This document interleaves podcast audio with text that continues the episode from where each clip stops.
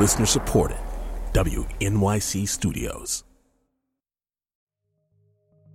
The advice is real and the laughs are huge.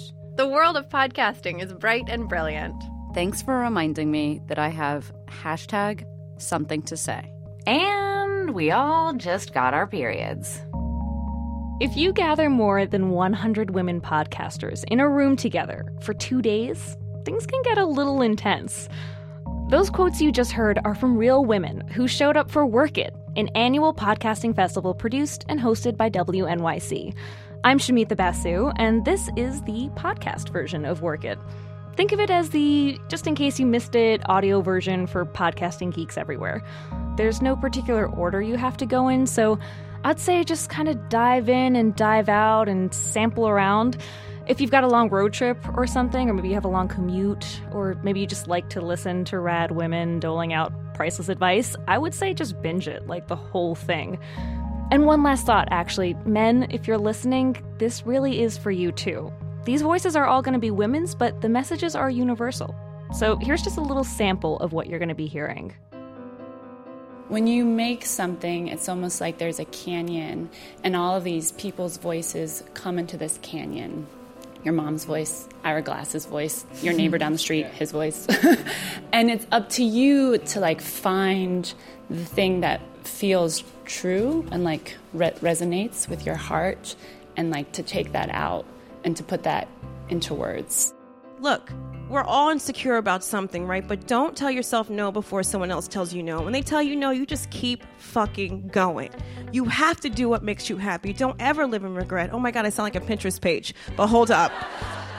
I mean, I'm the kind of person who thinks that we should be ourselves because I think if we can, if we can be ourselves and just be completely transparent and honest about who we are, we're not perfect. We're super messed up. Just like come along with me on this super messed up journey. I don't know what's gonna happen, but like, you know, if you want to come, you know, you'll probably cry.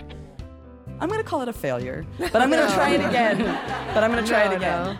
Something I want you to pay attention to is where you fuzz out. This is something that we think is really important when listening to drafts because, you know, I'm going to be struggling with like a bunch of academic wonkiness and legal detail in this decision.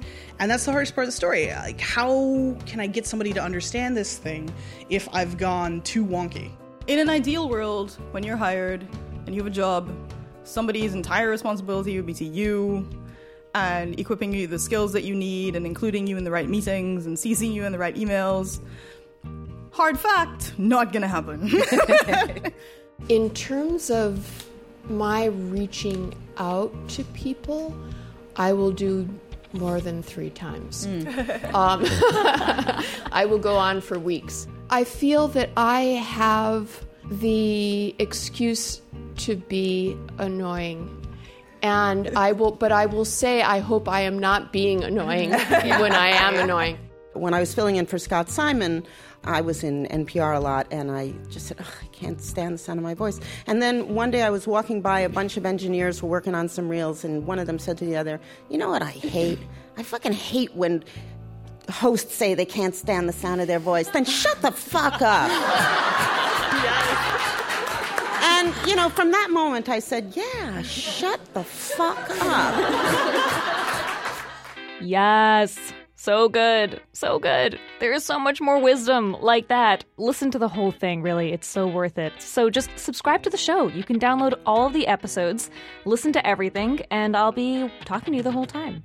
Work It, the festival, and the podcast are produced by WNYC Studios and are made possible by a grant from the Corporation for Public Broadcasting, with additional support from the Harnisch Foundation.